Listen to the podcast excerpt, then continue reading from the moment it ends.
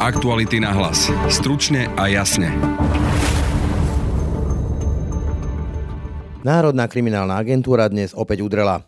Tento raz polícia zasahovala u Mariana Kočnera i Dobroslava Trnku. V prípade Dobroslava Trnku sme videli, že tam funguje niečo ako kolegialita. Prokurátori odmietajú vydávať na väzobné stíhanie svojho kolegu. Myslím si, že toto bude najťažšia úloha pri vyšetrovaní a stíhaní Dobroslava Trnku. Preraziť cez prokuratúru a vynúti si súhlas prokuratúry s tým, že bude väzobne stíhaný. A myslím si, že to už do volieb asi nestihneme. Hovorí na Margo policajného zásahu v dome bývalého generálneho prokurátora komentátor Dag Daniš.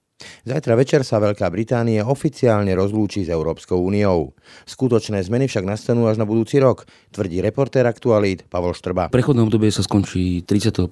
decembra tohto roka a tá neistota sa vlastne začne až potom, pretože dovtedy Briti musia podpísať sériu rôznych dohôd, vrátane obchodných, bezpečnostných a iných. Až potom sa ukáže, v akom postavení bude Británia voči Únii. Na Slovensku pôsobí viacero paramilitárnych organizácií, ktoré sú pre štát bezpečnostnou hrozbou hrozbou.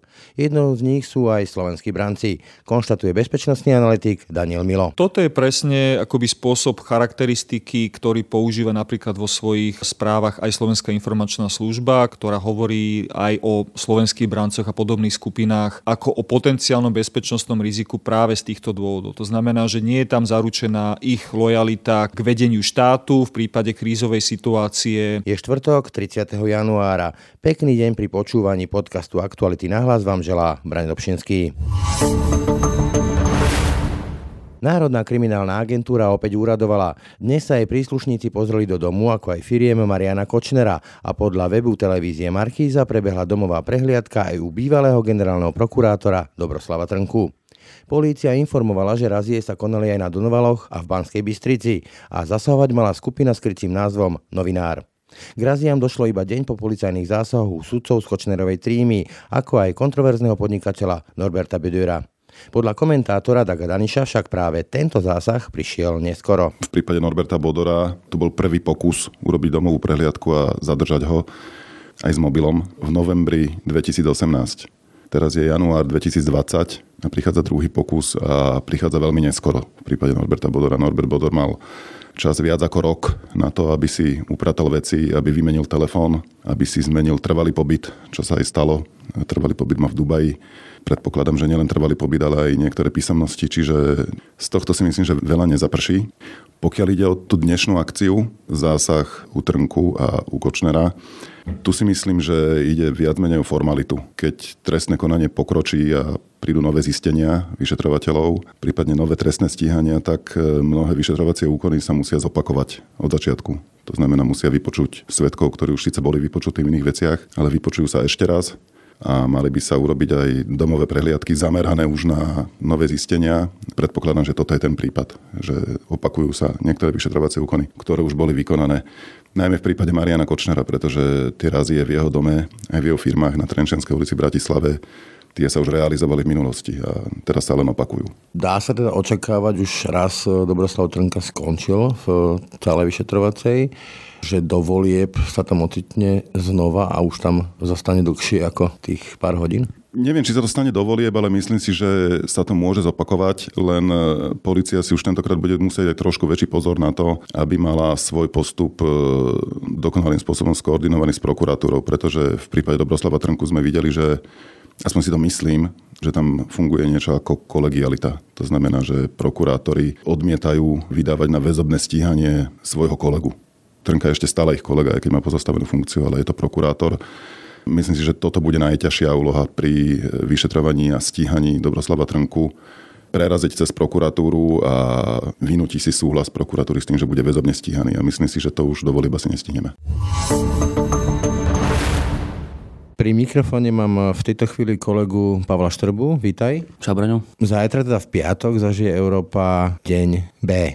Historická udalosť, keď Veľká Británia opúšťa Európsku úniu. Na aké zmeny sa máme pripraviť, Pavel? Zjednodušená odpoveď je, že takmer na žiadne a to takmer ti potom e, rozvediem viac. Kľúčovým pre Slovakov je fakt, že vo Veľkej Británii robí tuším okolo 100 tisíc ľudí zo Slovenska. Čo sa zmení pre nich? Viem zo sociálnych sietí a nejakých konverzácií s známymi, že mnoho z nich si vybavuje britské občianstvo majú čakať nejaké zásadnejšie zmeny? Zatiaľ nie. Vlastne po piatku sa zmení len to, že Británia formálne prestane byť členom Európskej únie, ale v praxi ním stále ako keby zostáva, pretože sa na ňom budú vzťahovať rovnaké pravidlá ako doteraz. A platí to aj o občanoch Európskej únie žijúcich Británii, teda vrátane viac ako 100 tisíc Slovákov. Nemusia si vybavovať občianstvo, aspoň zatiaľ, ale musia sa registrovať v špeciálnom britskom novom registračnom systéme. Doteraz tak urobilo už viac ako 2,5 milióna občanov EÚ a očakáva sa, že toto číslo narastie na 5 miliónov. A ako nás sa zaregistrujú, tak definitívne sa na nich bude pozerať ako na občanov, nazvime to prvej kategórie, teda ako doteraz. Hovoríš, že zatiaľ ono to celé stojí na takých prechodných rôznych obdobiach. Tie sú ako nastavené? To prechodné obdobie bude trvať vlastne 11 mesiacov. To je tá doba, dokedy sa vlastne nič na vzťahu medzi EÚ a Britániou, teda takmer nič nezmení. Toto prechodné obdobie sa skončí 31.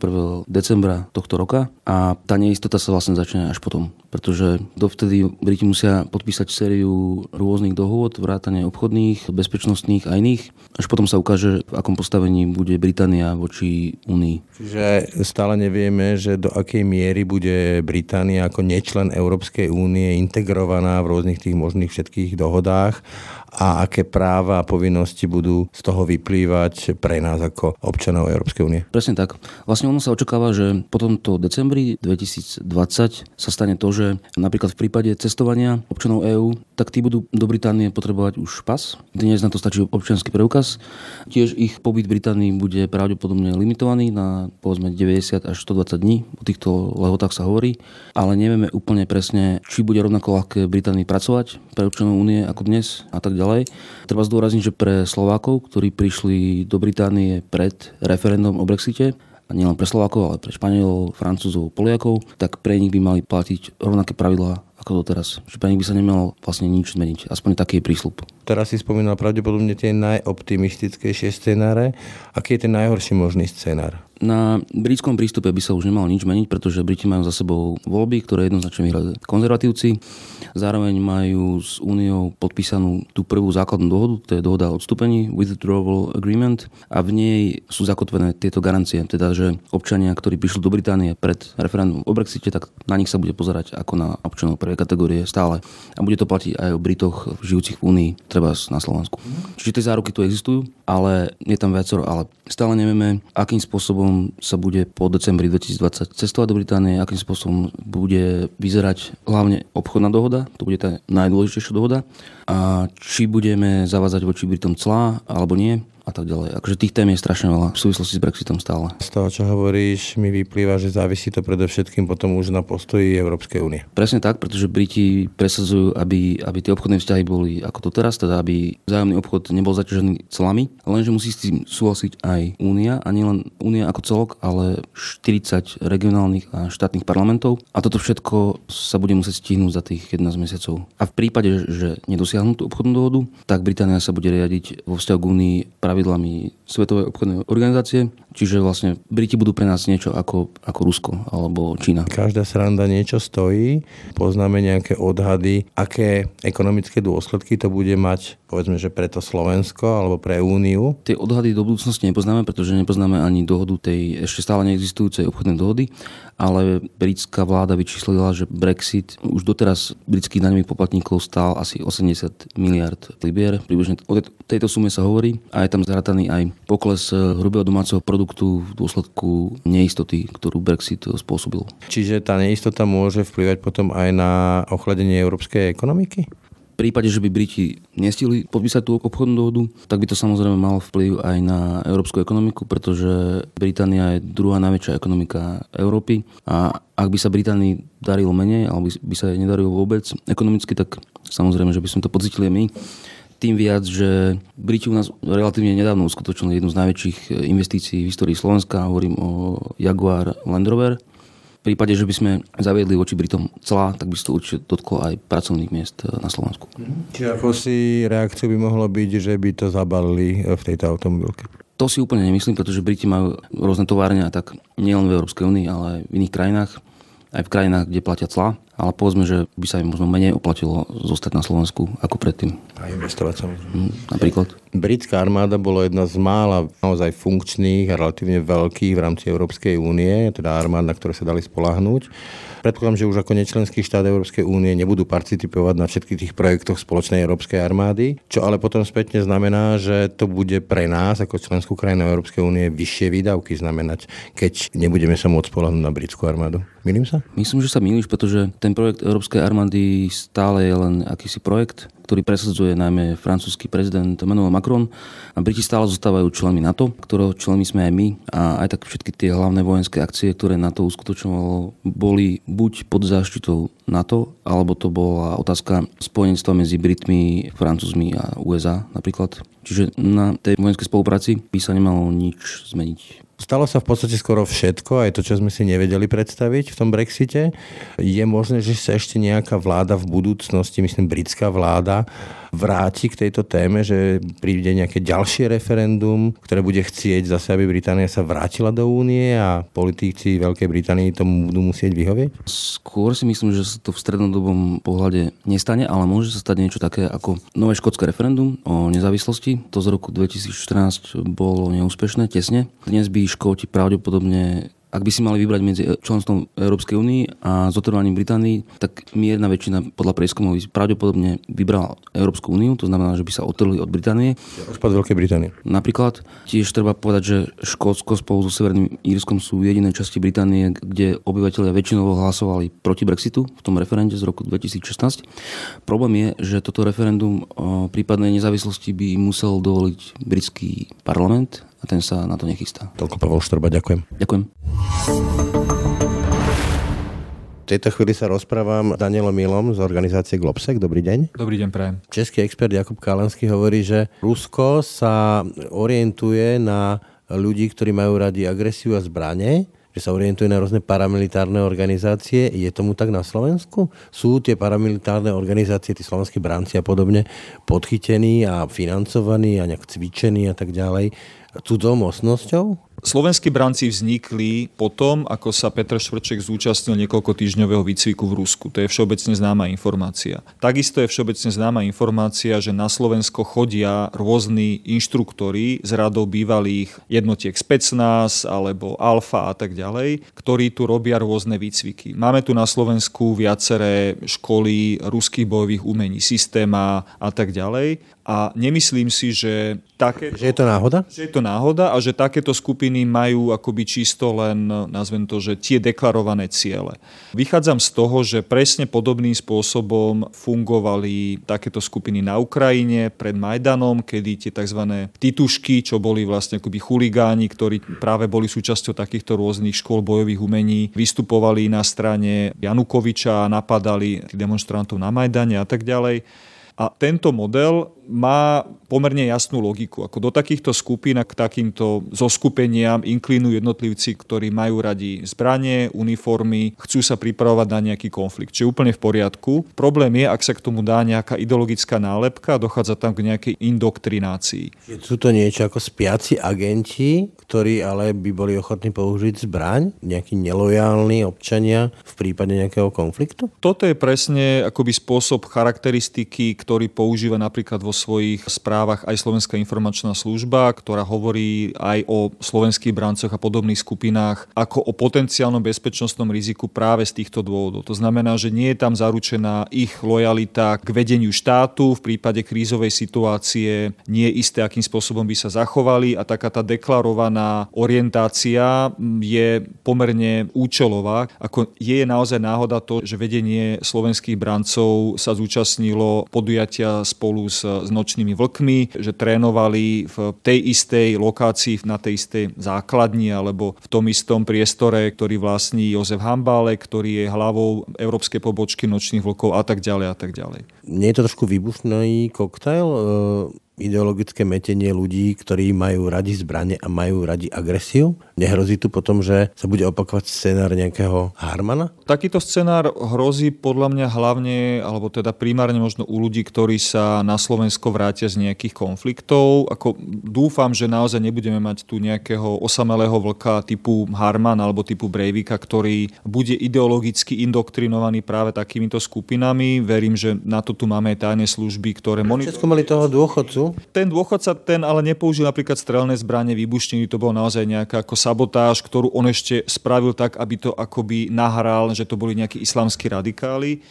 To, čo by som sa ja naozaj skôr obával, sú ľudia, ktorí buď pôsobili v cudzineckých légiách, alebo boli napríklad účastníkmi bojov na východnej Ukrajine. A takýchto Slovákov máme viacero. Niektorí z nich tam ešte stále pôsobia, niektorí sa vracajú na Slovensko, niektorí možno aj sú tu niekde a snažia sa opäť integrovať do života. A u takýchto ľudí, ktorí reálne boli účastníkmi ostrých bojov, prešli si vojnovou skúsenosťou a sú ešte viac indoktrinovaní tou ideológiou, tam je naozaj naozaj dôvod na zvýšenú pozornosť zo strany bezpečnostných zložiek. Keď čítam články o tejto téme, tak zaznieva taký pomerne jednoznačný alebo unizono hlas to ľudí, ktorí sa tomu venujú, že bezpečnostné komunity, tajné služby si tú hrozbu uvedomujú pomerne veľmi presne, vedia aj pomerne presne popísať, ale na úrovni politickej elity sa toho nikto nechce ujať, dokonca je v boji s nimi vzhľadom na to, že teda komunikujeme s viacerými predstaviteľmi tých bezpečnostných štruktúr, môžem potvrdiť tie vaše slova, že naozaj v rámci tej bezpečnostnej komunity si analytici, ľudia, ktorí pracujú s týmito témami dennodenne, uvedomujú rozsah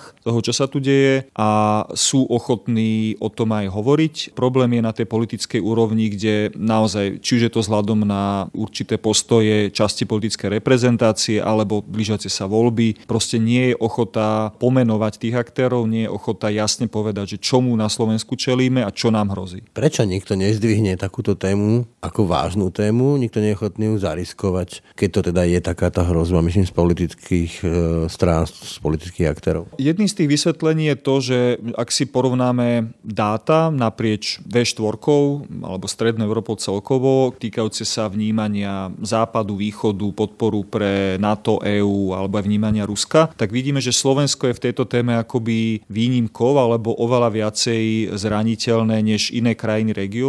U nás historicky pretrváva nejaká miera idealizovaného obrazu a vnímania Ruska. S týmto presvedčením podľa mňa pracuje časť e, politickej reprezentácie, ktorá na tom stavia svoju politickú komunikáciu. Nikto nechce s tým bojovať. A nikto s tým nechce bojovať, aj keď je akože stále paradoxom pre mňa to, že väčšina populácie stále má pozitívny pohľad na západ, chce patriť do NATO, chce patriť do EÚ a akoby nechávame tu voľné pole tým stále menšinovým hlasom, ktoré tu blúznia o nejakom duchovnom bratstve s Ruskom a o nejakej všeslovanskej vzájomnosti. Zabúdajú pritom na to, že Rusko s Ukrajinou, dva slovanské národy vedú vojnu za našimi hranicami. Dočítal som sa o nejakom prieskume, ktorý hovorí o tom, že keby sa viedla vojna medzi Spojenými štátmi a Ruskom, 20% našich spoluobčanov by radšej videlo Slovensko na strane Ruska a na strane USA len 6%. To bol prieskum European Council on Foreign Relations, ktorý je vlastne európsky think tank a naozaj tie čísla tam boli dosť e, šokujúce, ale v zásade potvrdzujú aj naše iné prieskumy, kedy sme sa my pýtali, že vnímate USA ako hrozbu pre vašu krajinu alebo Rusko ako hrozbu pre vašu krajinu. Na Slovensku najväčší podiel obyvateľov povedalo, že vníma USA ako hrozbu 41% populácie a Rusko vníma ako hrozbu 26%. Faktom je, že dosť značná časť populácie na Slovensku si neuvedomuje to, že čo Ruská federácia a tie rôzni aktéry robia v priestore Strednej Európy aj na Slovensku a že aké potenciálne nebezpečenstvo tu hrozí, ak by tu naozaj nastala nejaká zmena geopolitické orientácie. Keď dostanem u toho termínu, že hybridná vojna, aký je ten najhorší scénár s tými kartami, ktoré sú momentálne rozdané podľa vás? čo nám hrozí reálne. My z hodov okolností pripravujeme nejaké simulácie pre verejnú správu v rámci jedného projektu, ktorý realizujeme, kde práve sme sa snažili vytvoriť taký nejaký potenciálny alebo skoro reálny scenár, akým by takáto hrozba mohla prebiehať na Slovensku. Ako ten scenár vôbec nemusí byť ani nebude taký, ako bol na Kryme alebo na východnej Ukrajine. Toto je práve akoby to nebezpečenstvo tých hybridných hrozieb, že ono vždy ten spôsob, akým sa namixuje ten koktail, presne tých e, kybernetických útokov, útokov, dezinformácií, strategické korupcie, polovojenských skupín, podpory nejakých politických e, aktérov je vždy iný a vždy zodpovedá zraniteľnosti danej krajiny. Daniel Milo, ďakujem za rozhovor. Ďakujem. To boli dnešné aktuality na hlas. Počúvajte nás každé ráno na webe aktuality.sk lomka podcasty, ako i v ďalších podcastových aplikáciách. No a nájdete nás aj na Facebooku a Instagrame. Pekný zvyšok dňa a pokoj v duši praje. Braň Lepšinský. Aktuality na hlas. Stručne a jasne.